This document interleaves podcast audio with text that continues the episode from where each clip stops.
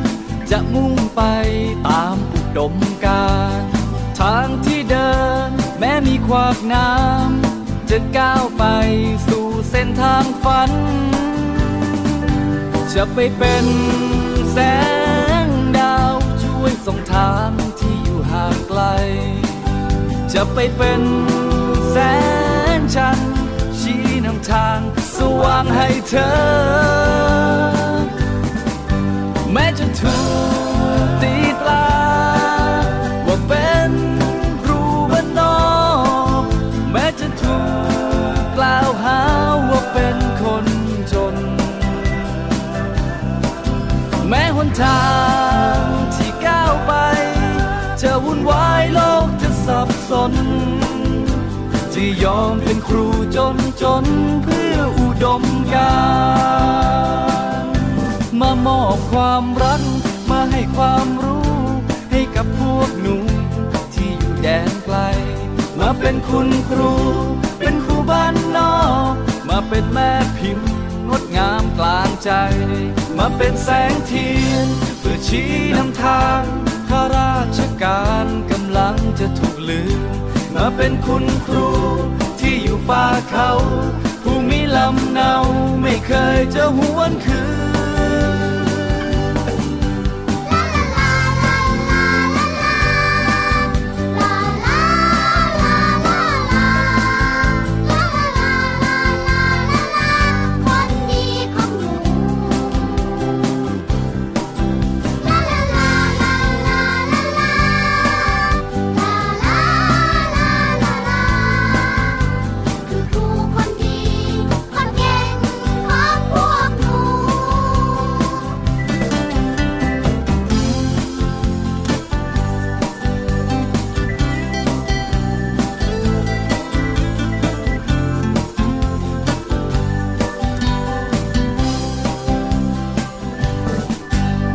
ไปเป็น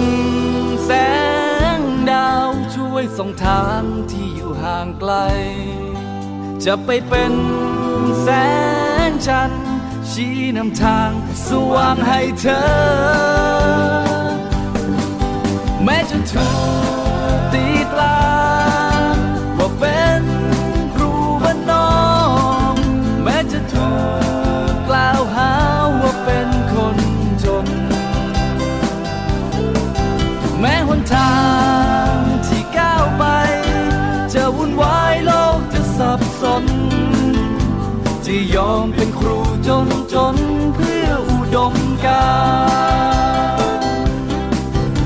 จะยอมเป็นครูจนจนเพื่ออุดมกา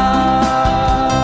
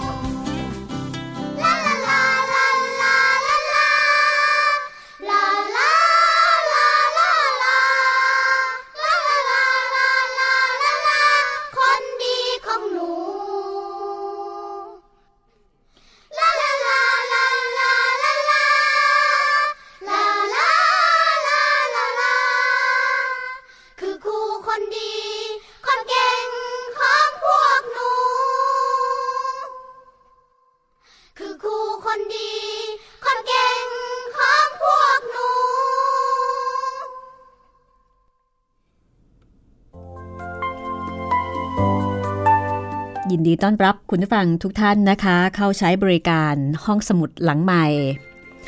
ห้องสมุดที่คุณสามารถจะ รับรู้ หรือว่ารับฟังเรื่องราวต่างๆได้ อย่างสนุกสนานเพลิดเพลินนะคะ ห้องสมุดหลังใหม่เปิดบริการทุกเวลาเลยค่ะ แต่ว่าเราจะมีการอัพตอนใหม่ ๆ ประมาณ 6 โมงเย็นนะคะ ทุกวันจันทร์ถึงวันศุกร์แต่นอกเหนือจากนี้ คุณผู้ฟังก็สามารถที่จะเข้ามาใช้บริการได้ตลอดเวลาค่ะ ทั้งการฟัง แล้วก็การดาวน์โหลดนะคะ ที่นี่ www.thaipbsradio.com แล้วถ้าเกิดว่ามีอะไรที่ติดขัดข้องใจไม่เข้าใจในเรื่องของการใช้งานนะคะ ส่งข้อความมาที่ Live Chat ที่หน้าเว็บนี้ได้เลย วันนี้ครูบ้านนอกค่ะ เรายังคงร่วมรำลึกวันครู แล้วก็รำลึกการจากไปของครูขมานคนไทยศิลปินมรดกอีสาน กับผลงานชิ้นสำคัญของครูขมานคนไทยครูบ้านนอกนวนิยาย ที่แปลเป็นภาษาญี่ปุ่น ภาษาอุรดู ภาษาอังกฤษนะคะ ได้รับความนิยมได้รับเสียงชื่นชม ไม่แพ้ภาพยนตร์ค่ะ วันนี้มาถึงตอนที่ 12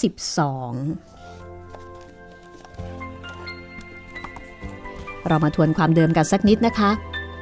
ครูปิยะสังเกตเห็นความไม่ชอบมาพากลในการสร้างโรงเรียนที่ลุงจันเกิลเป็นผู้รับเหมาช่วงต่อมาจากเสียมังกร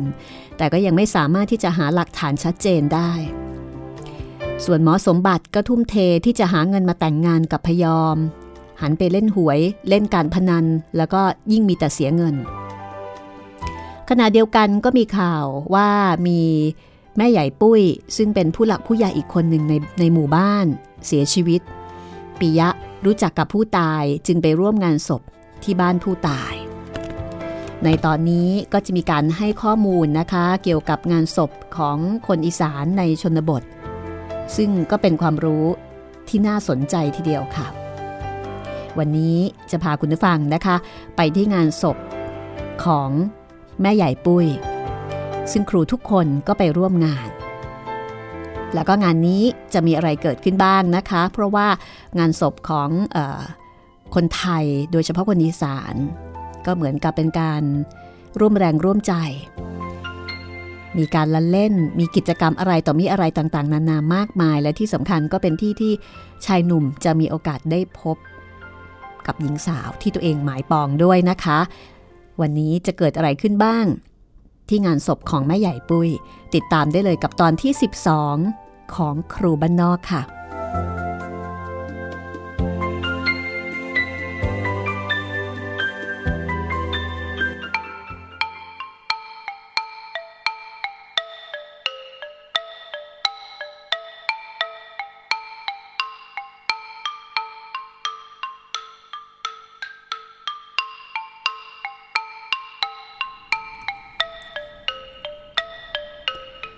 งานนี้เจ้าภาพฆ่าวัวหนึ่งตัว แล้วก็มีเหล้าโรง เรียกว่าขนมาเทกันเลยทีเดียว เมื่อสวดพระอภิธรรมเสร็จแล้วพวกที่ไปชุมนุมกัน ก็มีการเล่นสนุกสนานต่างๆ เช่น หมากเสือกินหมู หมากหาบ หมากเสือกินวัวสามอย่างนี้เป็นการเล่นคล้าย ๆ กับหมากฮอสและนอกจากนี้ก็มีการเล่นสนุกสนานระหว่างหนุ่มสาว เช่น การทายปัญหาระหว่างฝ่ายหญิงฝ่ายชาย โดยผู้ชนะ จะได้ตีมือของอีกฝ่าย ซึ่งแบบนี้ก็ถือว่าผู้ชายได้กำไร เพราะว่าได้ทั้งขึ้นทั้งล่อง คือได้สัมผัสมือกับฝ่ายหญิงทั้งแพ้ทั้งชนะ ชนะได้ตีมือ แพ้ก็ได้ถูกตีมือนะคะ พวกคนแก่ เอาหนังสือนิทานโบราณที่เขียนไว้ในใบลานมาอ่านเป็นทำนองสนอแล้วก็มีคนนั่งฟังอย่างเงียบๆ นิทานที่อ่านก็มีหลายเรื่อง เช่น นิทานเสียวสวาดเท้ากำกาดำผาแดงนางไอการะเกดสินชัย ก็เป็นวรรณกรรมหรือว่าวรรณคดีท้องถิ่น ที่เป็นที่รู้จักกันดี ที่งานงานเฮือนดีแม่ใหญ่ปุ้ย ค่อนข้างทันสมัยนะคะ เพราะว่านอกจากจะมีการเล่นต่างๆแล้วยังมีการเล่นไพ่สองวงบนบ้านด้วย แล้วก็มีไฮโลอีกสองวงที่ลานบ้าน เรื่องแบบนี้เจ้าภาพก็ยากที่จะขับไล่สายส่งละค่ะ แถมยังต้องเลี้ยงเหล้าเลี้ยงข้าว เลี้ยงน้ำพวกบรรดาขาไพ่เหล่านี้อีกต่างหาก ครูปิยะของเรานั่งดูจันเคนฉลุกับกล้วยอย่างตั้งอกตั้งใจอยู่ข้างๆ หีบศพ อีกมุมหนึ่งของห้องเป็นวงไพ่ประกอบด้วยทิดภูลหมอสมบัติ เจ้ากาดแล้วก็ครูพิสิทธิ์ โดยมีครูใหญ่คำเมาส์เป็นเจ้ามือ ใกล้ๆกันก็มีกลุ่มผู้หญิง นั่งจีบพลูเจียนหมาก มวนบุรีแล้วก็ร้อยดอกไม้ ล้วนแล้วแต่เป็นเครื่องถวายพระและประดับศพ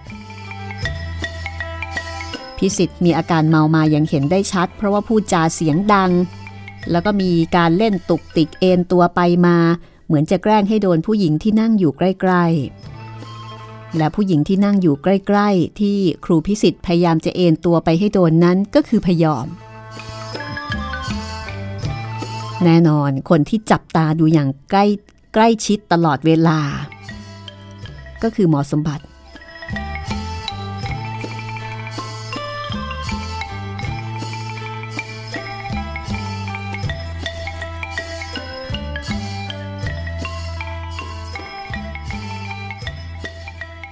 หมอสมบัติ ไม่พอใจอย่างมาก ที่เห็นครูพิสิทธิ์พยายามที่จะเบียดกระแสะพยอม แม้ว่าพยอมจะพยายามหลบเลี่ยง แล้วก็ออกปากให้ครูพิสิทธิ์ขยับถอยออกไป แต่ครูพิสิทธิ์ก็ทำทีเป็นไม่สนใจต่อคำขอร้องของหญิงสาว นิดหน่อยหน้าคนสวย ไม่เห็นจะบอบช้ำตรงไหน อ้าว ลงหมดทั้ง 20 ตานี้ได้กินแน่ ๆ เพราะว่าผู้หญิงให้โชค หมอสมบัติกัดฟันจนกรามนูน ครูใหญ่แจกไพ่ไปรอบๆ คนละสองใบ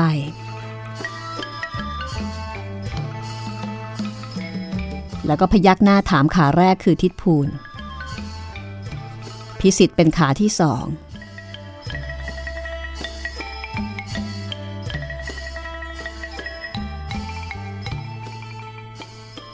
ครูใหญ่งายไพ่ใบสุดท้ายซึ่งเป็นสองดอกจิก พิสิทธิ์หงายไพ่ในมือทั้งสี่ใบลงมา แล้วก็ร้องขึ้นด้วยความดีใจว่า 21 พอดี เห็นมะ บอกว่าผู้หญิงให้โชคทองพี่อีกสักทีสิจ๊ะคนสวย หมอสมบัติได้ยินเช่นนั้นก็เกือบจะลุกขึ้นมาเตะปลายคางครูพิสิทธิ์แต่ยั้งใจเอาไว้ได้ทัน การเล่นดำเนินต่อไปด้วยความรำคาญของหลายคน แม้แต่ทิดพูนก็ยังเอ่ยปากว่า นี่ครูถ้าเมามากก็กลับไปนอน หรือว่าจะนอนตรงนี้ก็ได้ ไม่มีใครว่าอะไรนะ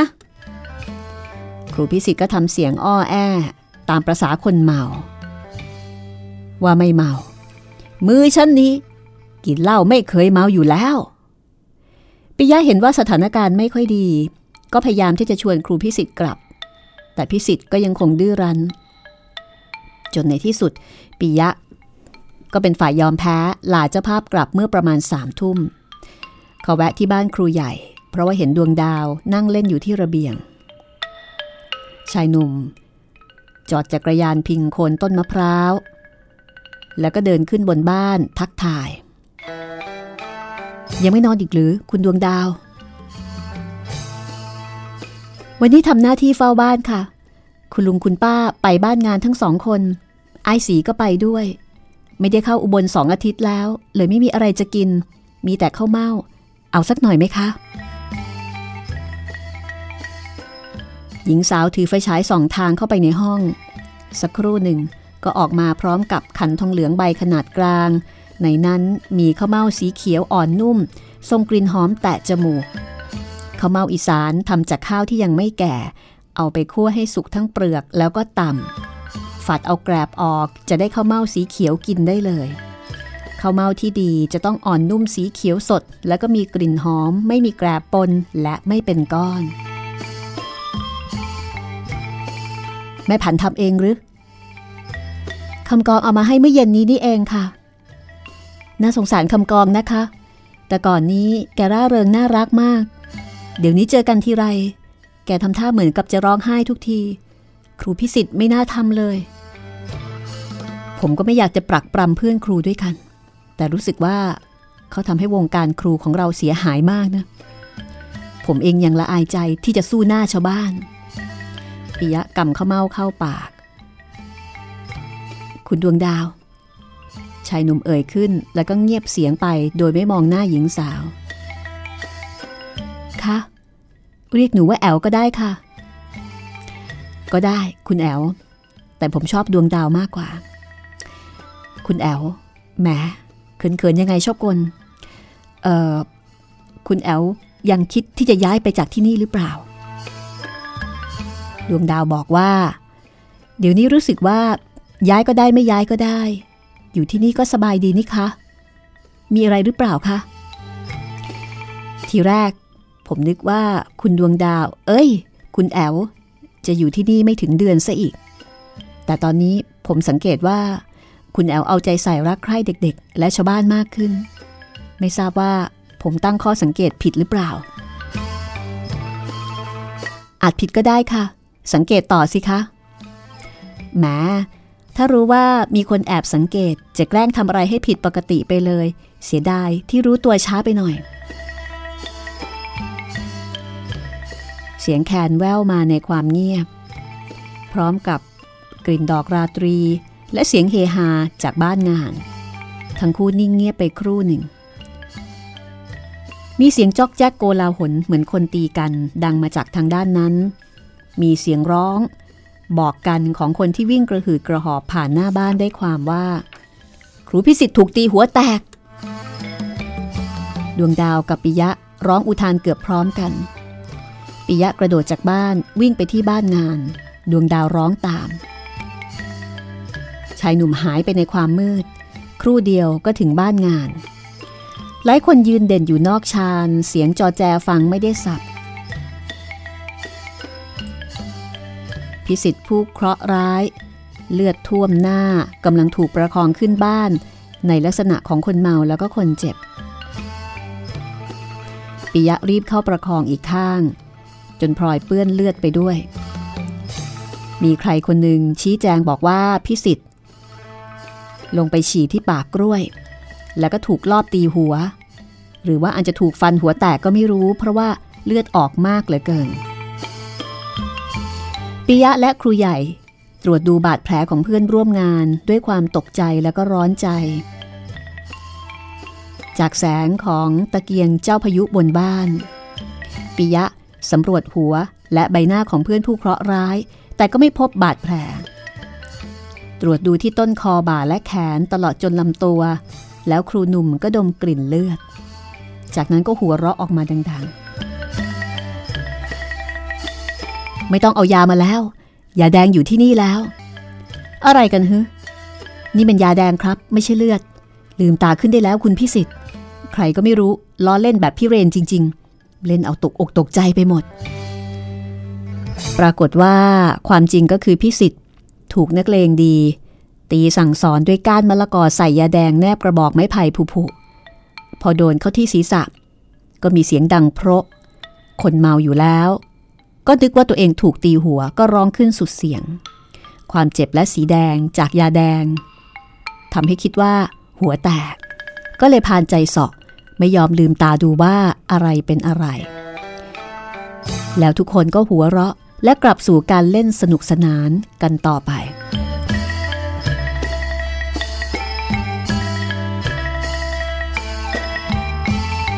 ก็นับว่าคนลงมือนี่ยัง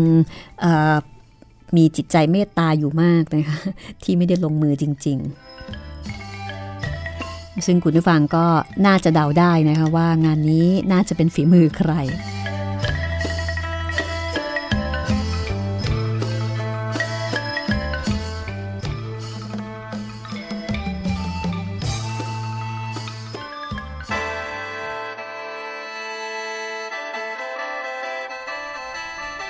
ตอนนี้โรงเรียนหลังใหม่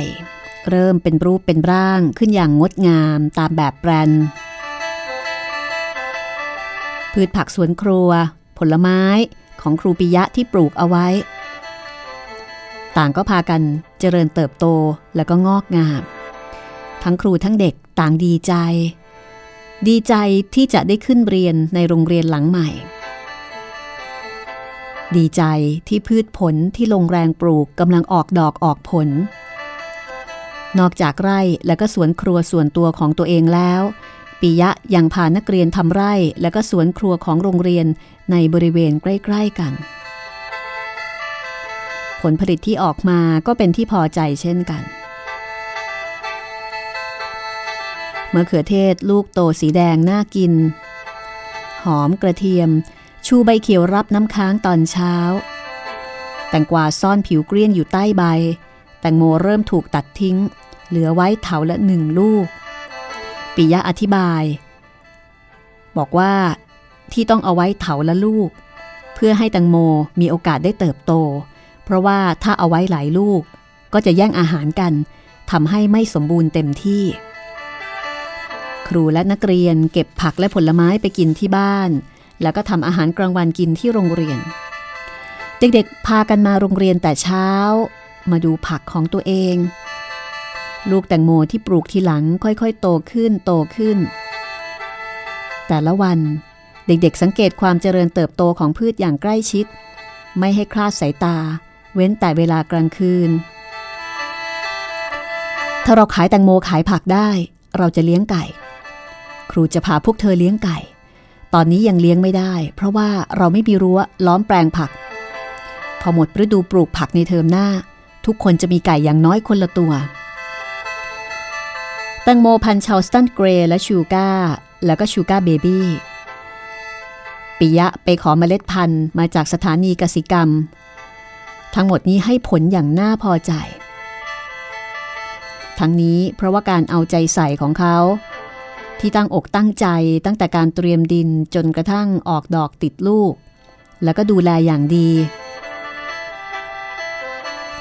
อีกคนหนึ่งที่พลอยดีใจในผลผลิตของปียะก็คือพยอม ที่ยังคงให้ความสนิทสนมและนับถือปียะอย่างเคย ทั้งๆทที่หมอสมบัติก็แสดงตนให้ใครต่อใครรู้ว่าเขาจะแต่งงานกับเธอ เมื่อเก็บตังโมลูกแรกปียะผ่าครึ่ง แล้วให้เจ้าเสียงเอาไปให้แม่ทำให้แม่คำและพยอมดีใจมาก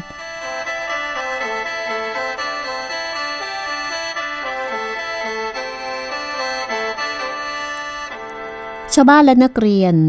ต่างพากันยกย่องปียะว่าเป็นครูที่น่ารัก ในขณะที่มีความรู้สึกตรงกันข้ามกับพิสิทธิ์ แต่ในเวลาเดียวกันก็มีบางคนที่ไม่ชอบปียะ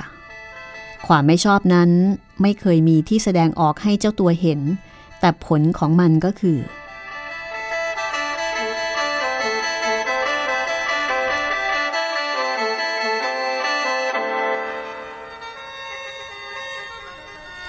ผลของมันคืออะไร หลังเพลงนี้ เดี๋ยวกลับมาฟังกันต่อนะคะ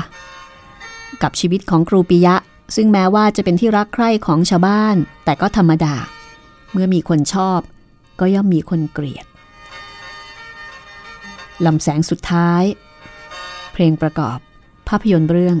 ครูบ้านนอกจากเวอร์ชัน 2553 ค่ะ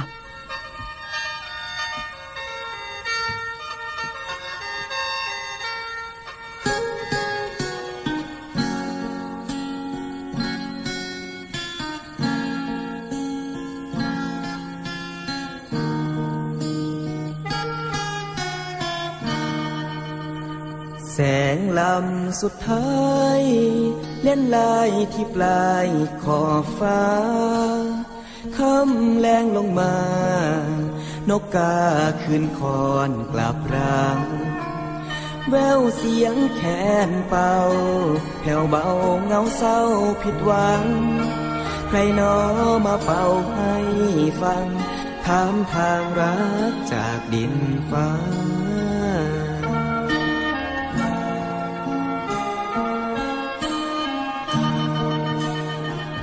นมสาวลาบานไกลจากถึงทานบ้านเฮาดอกคูณก็เหงา แค่นเป่าลำเศร้าโศกาโองลางบูดพินแล่นเล่นงานสิ้นเพลงลา ดอกจานร่วงหล่นกลางนา น้ำตาอีสานหลังไหล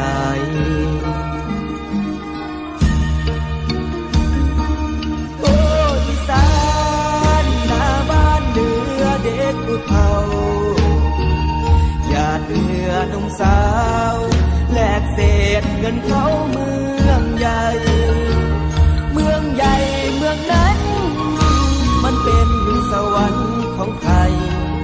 ชีวิตสู้เพื่อหนี้ตาย อย่างไรก็หนีไม่พ้น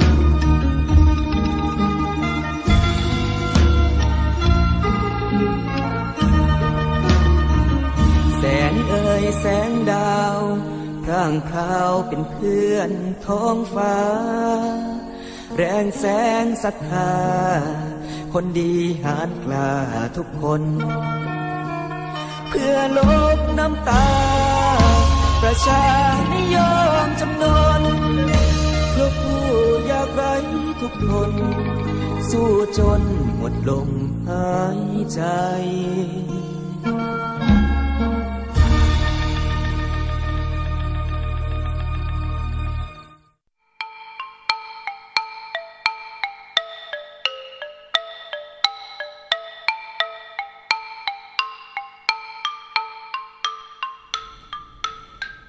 ช้าวันหนึ่ง หลังวันขึ้นปีใหม่ ตรงกับวันที่ชาวบ้านทำบุญคูณลานหรือว่าบุญกุ้มข้าวใหญ่ ซึ่งเป็นงานฉลองความสำเร็จของการเก็บเกี่ยวพืชผล ตอนกลางคืนมีการเล่นหมอลำหมู่โต้รุ่ง คืนนั้นปิยะอยู่ถึงสี่ทุ่มก็กลับมานอน แล้วตอนเช้าก็พบกับความตกใจ แตงโมลูกงามที่เตรียมจะตัดส่งขายและแจกเด็กๆกินจำนวนหลายลูก ถูกขโมยไป โดยผู้ไม่ปรากฏนาม ปิยะคิดว่าคงไม่สามารถจะจับมือใครดมได้ เช่นเดียวกับการที่ครูพิสิทธิ์ถูกตีหัวด้วยก้านมะละกอ เขาจึงวางเฉย บอกให้นักเรียนทราบเรื่องด้วยอาการปกติ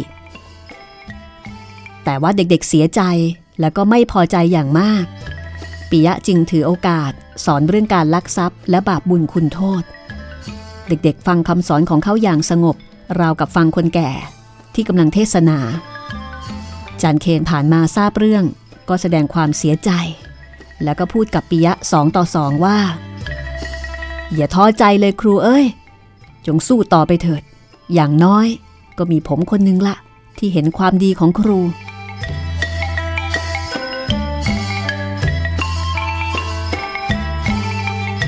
ทางด้านดวงดาว หรือว่าครูแอลซึ่งตอนนี้ก็เริ่มปรับตัวปรับใจได้ แล้วก็เริ่มมีความสุข สนุกกับชีวิตการเป็นครูที่นี่ วันหนึ่ง ดวงดาว ไปเจอเสียง ที่กำลังนั่งยองๆ ใช้เสียมขนาดเล็กด้ามยาวประมาณ 1 เมตร ขุดดิน ขุดอะไรหรอเสียง ขุดจีโปมครับ คุณครู จีโปมหน้าหนาวมันดีคั่วกินอร่อยครับเสียงขุดลงไปประมาณคืบกว่าๆเจอตัวจีโปม ซึ่งมีลักษณะคล้ายจิ้งหรีด แต่ว่าตัวสีน้ำตาลแล้วก็โตกว่านิดนึง เมื่อเจอตัวก็จับใส่ข้องใบเล็กๆ แล้วก็หารูใหม่ต่อไป ดวงดาวหยิบข้องขึ้นมาดู ตัวจีโปมในข้องไต่ยั่วเยี้ย อ้โห ได้เยอะแยะเลย เธอขุดตั้งแต่เมื่อไหร่เนี่ย ขุดตั้งแต่เลิกโรงเรียนครับ แล้วนี่เธอขุดให้ครูปิยะ หรือว่าจะขุดไปกินเอง แม่ผมบอกว่าอยากกินจิโป่มคั่วครับ ผมก็เลยมาขุดให้แม่ ว่าแล้วเจ้าหนูน้อยก็ก้มหน้าก้มตาขุดต่อไป ชีวิตเด็กในเมือง อยากกินอะไร พ่อแม่ก็ต้องหามาให้กิน แต่ชีวิตของเด็กบ้านนอกนะคะ อย่างเจ้าเสียง มีหน้าที่หาของกินให้แม่ ในขณะนั้น รถกระบะสีเหลืองของหัวหน้าหมวด วิ่งออกมาจากหน้าอาคารหลังใหม่ ซึ่งกำลังจะเสร็จ คือรถผ่านมาพอดี ครูสวัสด์มือปืนของหัวหน้าหมวดทำหน้าที่คนขับตามเคย เขาเห็นครูสาวยืนอยู่ก็หักพวงมาลัยเลี้ยวเข้ามาใกล้ ๆทำอะไรเหรอครับ คุณครู ดูเด็กขุดจิโปมค่ะ หัวหน้าจะกลับแล้วหรือคะหัวหน้าหมวดก็บอกว่า ครับจะกลับแล้ว ไหน ส่งข้องมาดูสิ ได้เยอะไหมเด็กน้อยมีท่าทีหวาดกลัว แล้วก็รีบส่งข้องใส่จิโปมให้ แล้วก็ยืนนิ่ง ขายไหม บักเสียงน้อย บอกขายครับ ผมขุดไปให้แม่ผมครับ เออหน้าขุดเอาไหมก็แล้วกัน วัดมีอะไรใส่จิโปมไหม รูสวัสด์ควานหา ควานหาของในรถ แล้วก็ได้ถุงพลาสติกเปล่าๆใบหนึ่งรับเอาจิโปมจากหัวหน้า เทเอาจิโปมออกจนหมดแล้ว ก็โยนข้องเปล่าๆให้กับเจ้าเสี่ยง พร้อมกับเศษเงินอีกสองบาทอะเอาไปสองบาทนะบักน้อย แค่นี้ก็มากแล้ว จากนั้นหัวหน้าหมวดกับครูสวัสด์ก็ออกรถไป โดยไม่สนใจสายตาอันเครียดแค้นของเด็กน้อย และครูสาวที่ยืนตะลึงจนตัวสั่นด้วยความโกรธ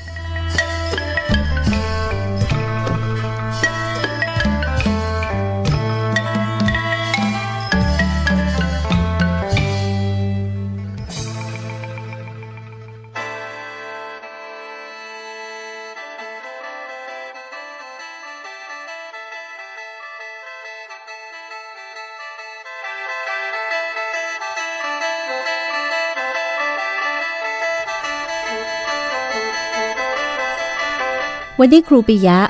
ได้รับมอบหมายจากครูใหญ่ ให้ไปรับเงินเดือนแทนเขาไปรถสองแถวของเจ้ากาด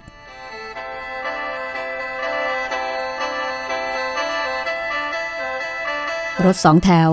พาเข้ามาถึงอำเภอเมื่อเวลาประมาณ 9 โมงเช้า ทันประชุมในวันสิ้นเดือนพอดี บนที่ว่าการอำเภอมีคนพลุกพล่านข้าราชการแต่งเครื่องแบบสีกากี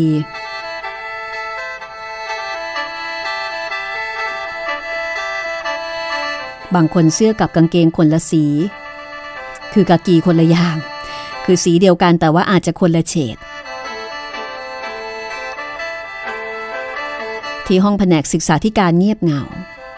มีแต่ศึกษาธิการอำเภอกับผู้ช่วยและเสมียนเท่านั้น ส่วนห้องหมวดการศึกษาผู้คนคึกคัก เข้าๆออกๆบางก็เบิกหนังสือ เบิกสมุด เบิกช็อก บางคนกำลังคิดบัญชีเงินเดือนว่าเดือนนี้หักค่าอะไรบ้าง ครูสวัสดิ์ทำงานหนัก เขารับผิดชอบการเงินของหมวดการศึกษาทั้งอำเภอ เดือนหนึ่งหนึ่งเงินผ่านมือหลายแสนบาท ทั้งเงินเดือน เงินบำนาญ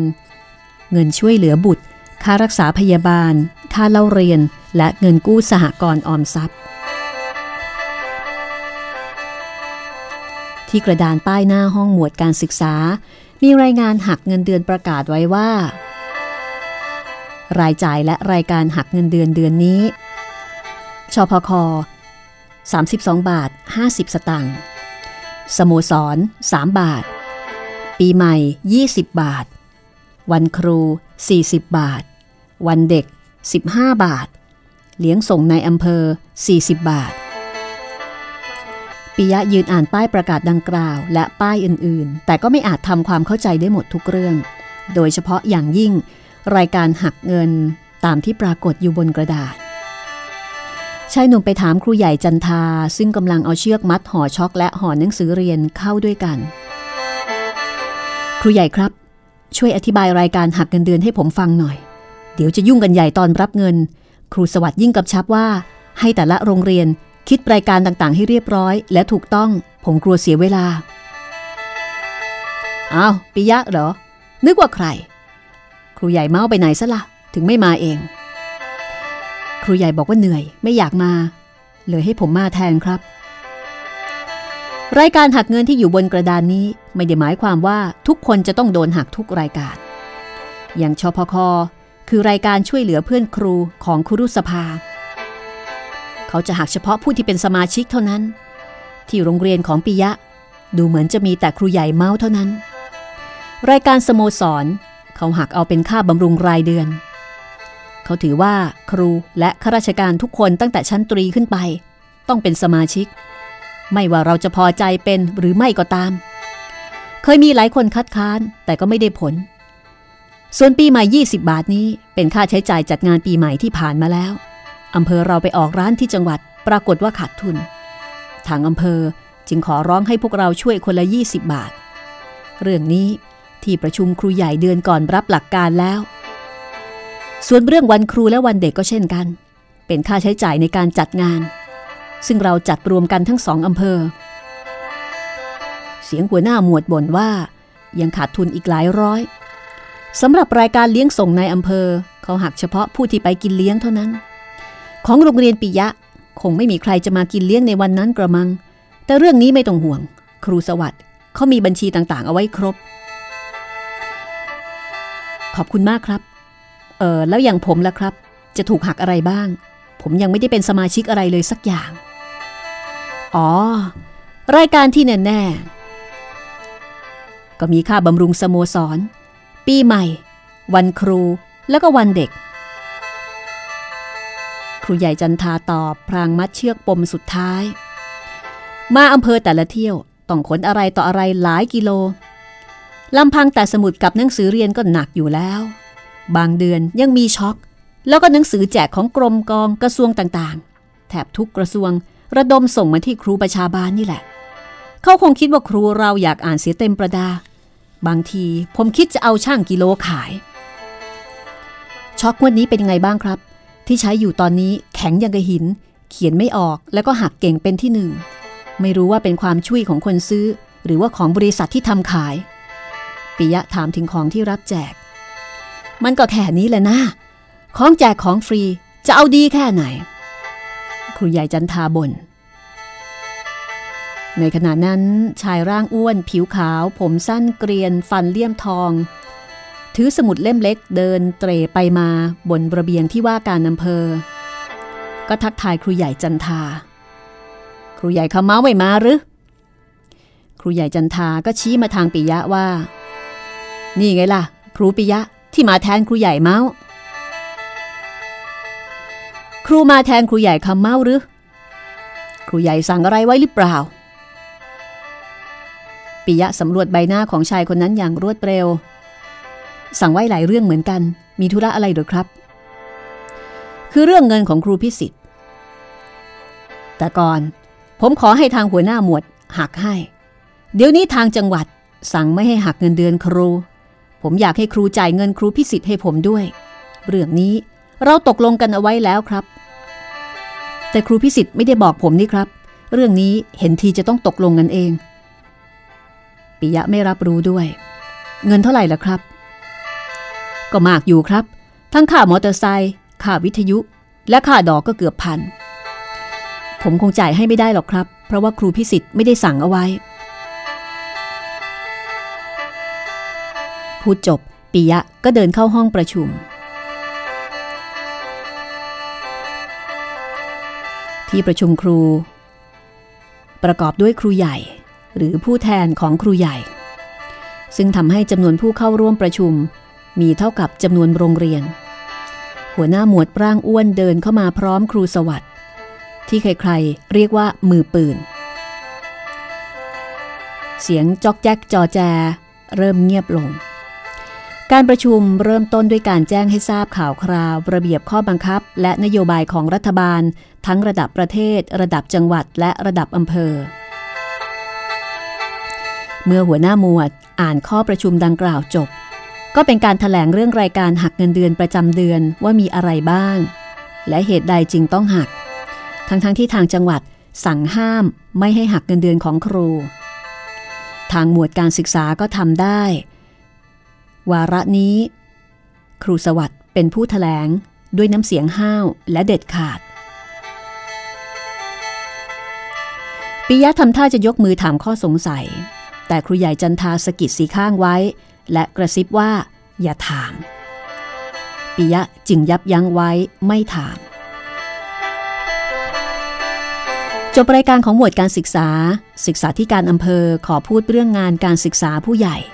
ซึ่งคณะครูไม่ค่อยให้ความสนใจนัก จบรายการของศึกษาที่การอำเภอ ก็เป็นอนามัยอำเภอ มาพูดเรื่องพยาธิใบไม้ในตับ และเรื่องโภชนาการ จากนั้นก็เป็นเกษตรอำเภอและพัฒนาการอำเภอ พูดเรื่องการตั้งกลุ่มเกษตร ปิดรายการด้วยนายอำเภอ ซึ่งเพิ่งกลับจากหมู่บ้าน พูดเรื่องความมั่นคงของชาติ ระหว่างที่รอนายอำเภอ บริษัทประกันภัยบริษัทหนึ่งถือโอกาสแจกใบปลิวในที่ประชุม เป็นการโฆษณาแล้วก็เชิญชวนให้ครูเอาประกันแบบต่างๆ ในอำเภอเริ่มพูดตั้งแต่5โมงครึ่งคือ 11โมงครึ่งจนถึงบ่ายโมง จึงพักกลางวัน หัวหน้าหมวดนัดประชุมภาคบ่ายอีก โดยให้เริ่มบ่าย2โมง เพราะว่าศึกษานิเทศจังหวัดจะพูดถึงเรื่องการประเมินมาตรฐานโรงเรียนประถมศึกษา เสร็จจากนั้นจึงจะเป็นการรับเงินเดือน และชำระหนี้สินตามตลาด ตามระเบียบอันดีงามของครูประชาบาลบ้านนอกทั้งหลาย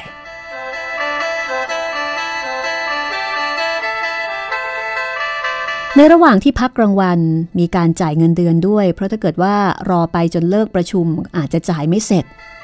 ครูสวัสด์และครูที่มาช่วยงานอีกคนจึงต้องทำงานหนัก ปิยะ อุตส่าห์อดข้าวกลางวัน เพื่อที่จะรอรับเงินเดือน ปรากฏว่าเงินเดือนเดือนนี้ติดลบ เพราะครูพิสิทธิ์จ่ายเกินเงินเดือน นั่นก็คือเงินเดือนพันกว่าบาทของครูพิสิทธิ์ ถูกหักจากจังหวัดแล้วหลายร้อย เป็นค่าเงินกู้ฉุกเฉิน สหกรณ์ออมทรัพย์ ซึ่งมีข้อตกลงให้หักณที่จ่ายได้ มีค่าสโมสรที่จังหวัด อันนี้ตกลงเป็นพิเศษให้หักณที่จ่ายได้ ค่าสหกรณ์ร้านค้า ได้แก่การไปเซ็นชื่อสินค้าจากร้านสหกรณ์ครู อันนี้ก็หักณที่จ่ายได้ เมื่อมาถึงอำเภอก็โดนค่าอะไรตามรายการนั้นเข้าอีก เงินครูพิสิทธิ์ที่หักจึงมากกว่าเงินเดือนจริง อย่างนี้ก็ถือว่าเงินเดือนติดลบ ผู้ที่รับภาระแทนก็คือครูอื่นๆ ในโรงเรียน เพราะการรับเงินเดือนนับรวมกันเป็นโรงเรียน และการหักรายจ่ายต่างๆ ก็หักกันเป็นโรงเรียน เมื่อมีคนหนึ่งติดลบ ครูอื่นๆ ก็พลอยติดลบไปด้วย เว้นเสียแต่ว่าจะไม่ยอมรับเงินเดือนออกมา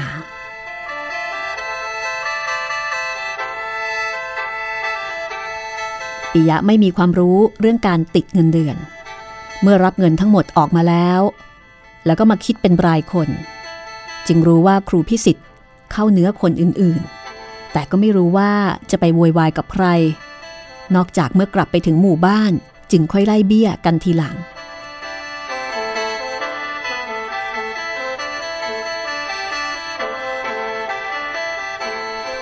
พอรับเงินเดือนแล้วปิยะก็รีบไปกินก๋วยเตี๋ยวที่ร้านหน้าที่ว่าการอำเภอ ซึ่งที่นั่นเป็นที่ชุมนุมของครูที่มารอรับเงินเดือน ร้านนี้เป็นร้านก๋วยเตี๋ยวก็จริง แต่ว่าขายอาหารอย่างอื่นด้วย เจ้าของร้านเป็นคนยวน ที่ทีแรกขายก๋วยเตี๋ยว ต่อมาเห็นว่าชาวบ้านนิยมกินลาบก้อยและอาหารพื้นบ้าน ก็เริ่มมีการปรับตัวให้เข้ากับสถานการณ์ คือมีการทำลาบก้อยแล้วก็ต้มเนื้อขายด้วย ปรากฏว่าทำอร่อย เมื่อมีการขายของกินก็ย่อมมีการขายเหล้าควบคู่กันไป พวกครูใหญ่ พอรับเงินเดือนใหม่ ๆ ก็สั่งเหล้ามากินทั้งๆทที่เป็นเวลากลางวัน แดดร้อนเปรี้ยงๆเมื่อเล้าเข้าปาก นอกจากความอยากจะหายไปแล้ว ความจำและความรับผิดชอบก็หายไปด้วย หลายคนจึงไม่เข้าประชุมภาคบ่าย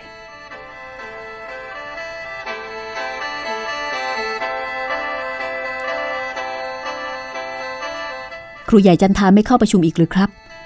ปิยะเตือนเมื่อเห็นว่าถึงเวลา เห็นจะไม่ไปละ คงไม่มีอะไรหรอก พวกศึกษานิเทศพูดก็แค่นั้นแหละ มีแต่เรื่องเพ้อฝันไม่เห็นจะได้ประโยชน์อะไร ปิยะจะเข้าด้วยหรือไง ครับ ผมจะไปฟังเขาสักหน่อย เห็นว่าจะพูดเรื่องมาตรฐานโรงเรียนไม่ใช่หรือครับ ว่าแล้วก็ลุกออกจากร้านอาหาร คุณครูครับ อย่าเพิ่งไป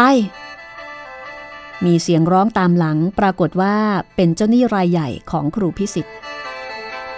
เรื่องเงินครูพิสิทธิ์จะว่ายังไงครับ ครูพิสิทธิ์ติดลบซะแล้วครับ ไม่มีจะจ่ายหรอกเท่าแก่ไปพูดกับเขาเองก็แล้วกัน แล้วครูหนุ่มก็เดินกลับไปที่หอประชุมอำเภอ เพื่อเข้าประชุมภาคบ่าย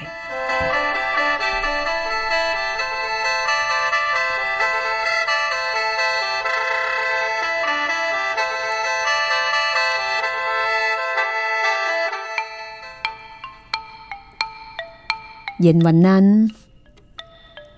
หลังจากเลิกประชุมแล้วก็เลิกงาน คณะครูใหญ่ ประธานกลุ่ม และผู้ที่ชอบการใกล้ชิด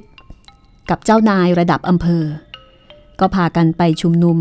ที่ร้านอาหารที่ดีที่สุดในอำเภอ ร้านนี้จัดว่าอยู่ในขั้นที่ดีมาก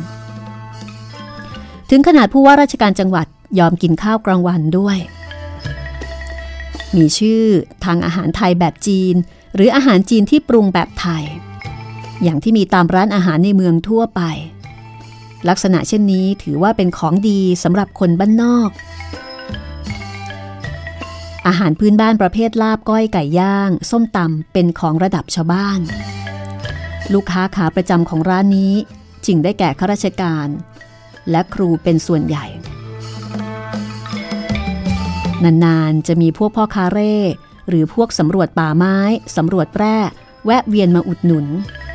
ที่จัดว่าเป็นขาประจำจริง ๆ คือข้าราชการอำเภอและตำรวจ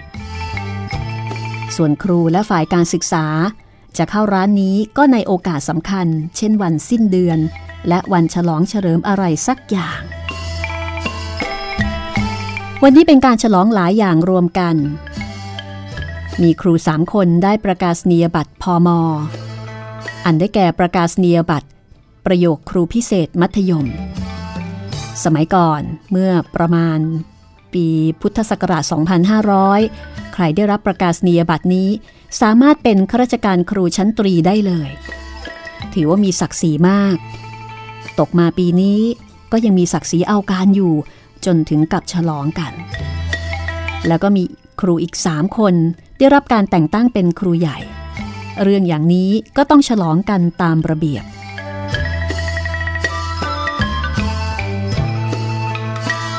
เจ้าภาพของงานก็คือผู้เคราะห์ร้ายทั้ง 6 คน ส่วนผู้ที่ได้รับเชิญก็คือหัวหน้าหมวดการศึกษา ศึกษาธิการอำเภอ นายอำเภอ ครูสวัสด์กับครูช่วยงานอำเภออีก 6 คน และประธานกลุ่มโรงเรียนทุกคน รวมไปถึงคนอื่น ๆ ที่ต้องการจะไปร่วมสนุกสนานด้วย ผู้เป็นฝ่ายจัดรายการยังมีความสงสารเจ้าภาพทั้ง 6 จึงให้คนที่จะไปร่วมงาน อื่นๆ นอกจากระบุแล้ว ต้องช่วยกันออกสตางค่าอาหารคนละ 40 บาท ขาดเหลือเท่าไหร่เป็นเรื่องของเจ้าภาพทั้ง 6 ดังนั้นพวกครูใหญ่อื่นๆ ที่มิใช่ประธานกลุ่ม ก็พากันไปร่วมกินเลี้ยงหลายคน รวมทั้งครูใหญ่จันทาแห่งบ้านผักอีฮีนซึ่งดึงเอาตัวแทนครูใหญ่โรงเรียนบ้านหนองหมาว้อไปด้วย ปิยะจึงจำใจไปร่วมเป็นเจ้าภาพกับเขาด้วยคนหนึ่ง เพราะว่าต้องรอกลับหมู่บ้าน พร้อมกับครูใหญ่จันทา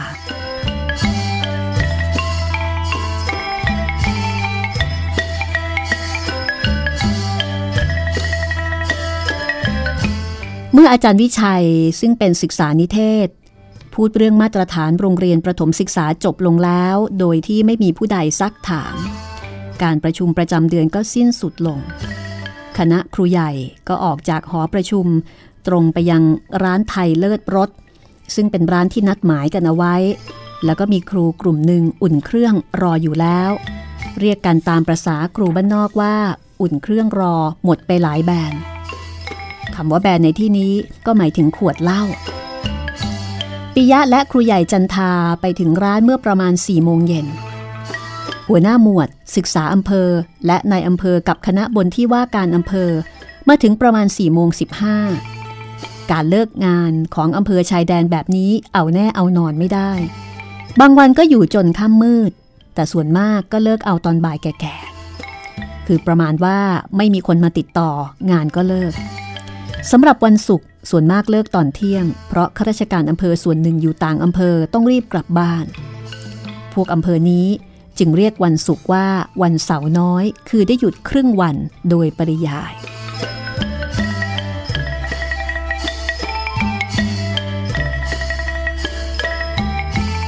ทุกคนแต่งเครื่องแบบ นั่งรอบโต๊ะยาว ซึ่งต่อออกมาจนถึงหน้าร้านนายอำเภอนั่งที่หัวโต๊ะ ขนาบข้างด้วยหัวหน้าหมวด ถัดไปเป็นครูสวัสด์ ตรงข้ามกับนายอำเภอเป็นอาจารย์วิชัย ศึกษานิเทศจังหวัด ซึ่งกลายมาเป็นแขกรับเชิญโดยบังเอิญ อีกคนหนึ่งที่ไม่เคยพลาดก็คืออาจารย์เอกชัย ครูประชาบาลปริญญาคนเดียวของอำเภอนี้สำหรับผู้หญิงที่มาร่วมกินเลี้ยงในคราวนี้ ก็มีครูช่วยงานหมวดการศึกษาสามคน คนที่ยังเป็นสาวและหน้าตาดี นั่งอยู่ข้างๆในอำเภอ คอยรินเหล้าเติมโซดาให้ตามระเบียบ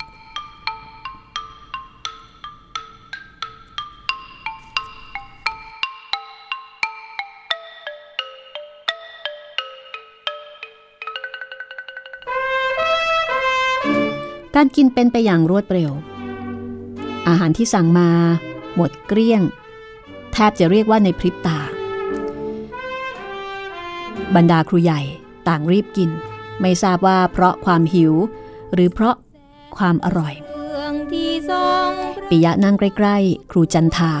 ได้กินอะไรบ้างสองสามคำเห็นว่าไม่อาจจะแข่งขันในเรื่องความเร็วกับครูใหญ่เหล่านั้นได้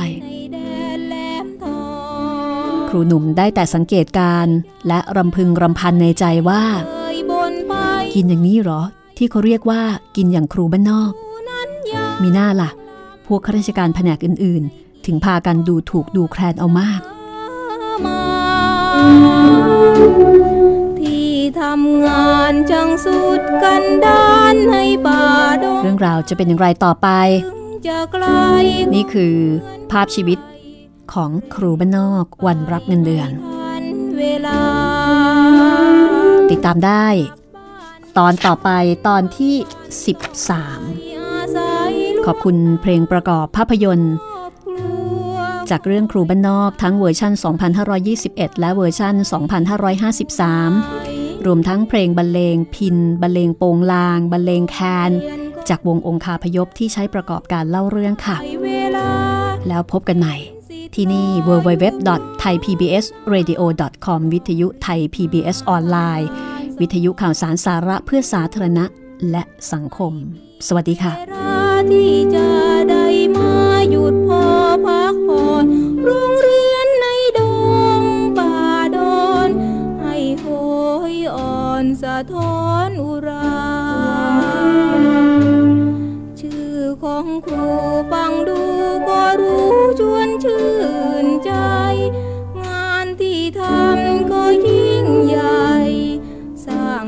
ไทยให้วัฒนา